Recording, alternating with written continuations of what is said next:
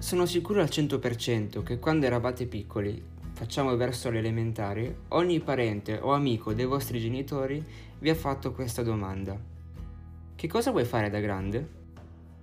Una domanda assolutamente ingenua, ma che costringeva la nostra mente a pensare cosa ci piacesse veramente in quell'esatto momento. Io personalmente avevo le idee chiarissime, però prima di svelare la mia magica professione, vi dico che nella mia classe delle elementari, andando così a memoria, le idee giravano grazie ai giochi di Giulio Passione, alla WWE, calcio, Monster Truck. Insomma, quelli che avevano le idee effettivamente realizzabili si potevano contare sulle dita delle mani. Ma volete veramente sapere qual era la mia professione dei sogni? Beh, era il maestro di matematica.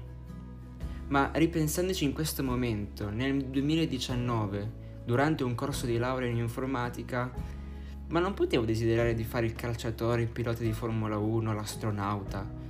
Cioè, il maestro di matematica, io che darò analisi, eh, sinceramente non so quando.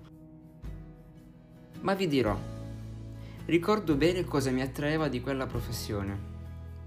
Il fatto che una persona adulta con così tanta esperienza dietro a una scrivania, con un gessetto e un cancellino, riuscisse a far star zitta un'intera classe di scalmanati per spiegare cose completamente nuove, beh, per me quello era un obiettivo da raggiungere. Ero piccolo, lo ammetto. Non nego che alcune volte a casa prendevo un dado di quelli del gioco dell'oca, un pacchetto di fazzoletti e quelli erano il mio gesso e il mio cancellino e mi mettevo davanti a un armadio come se fosse una lavagna e cercavo di imitare la, quella che era la mia maestra di matematica, cioè imitavo un maestro classico di matematica. Diciamo che per un bel periodo ero fissato con questa professione, però un po' quella voglia di insegnare effettivamente mi è rimasta, non escludo niente. Magari un giorno mi ritroverò anche io, dietro una cattedra, con un gesso e un cancellino, a spiegare davanti una classe intera. Ma se vi dovessi rivolgere questa domanda adesso, in questo preciso istante, cosa mi rispondereste? Voi, da piccoli, cosa volevate fare da grande?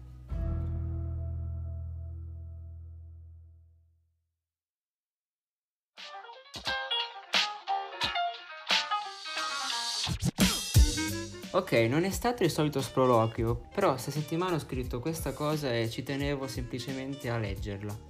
È stato un allenamento e spero vi sia piaciuto, ecco. Comunque, vi ricordo sempre che Preso Bene è presente su tutte le piattaforme di podcast, quindi Spotify, Google Podcast ed Apple Podcast.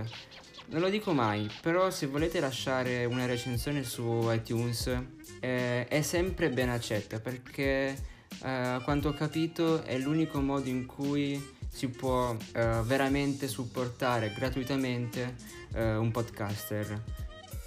Vi ricordo anche che sono presente su tutti i social, quindi Instagram, Twitter, Telegram e Facebook, comunque trovate tutto nelle note dell'episodio.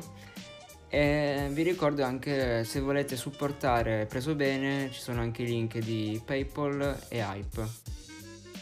Quindi per questo episodio è tutto, è stato breve ma sono abbastanza soddisfatto di quello che ho scritto e di quello che ho registrato.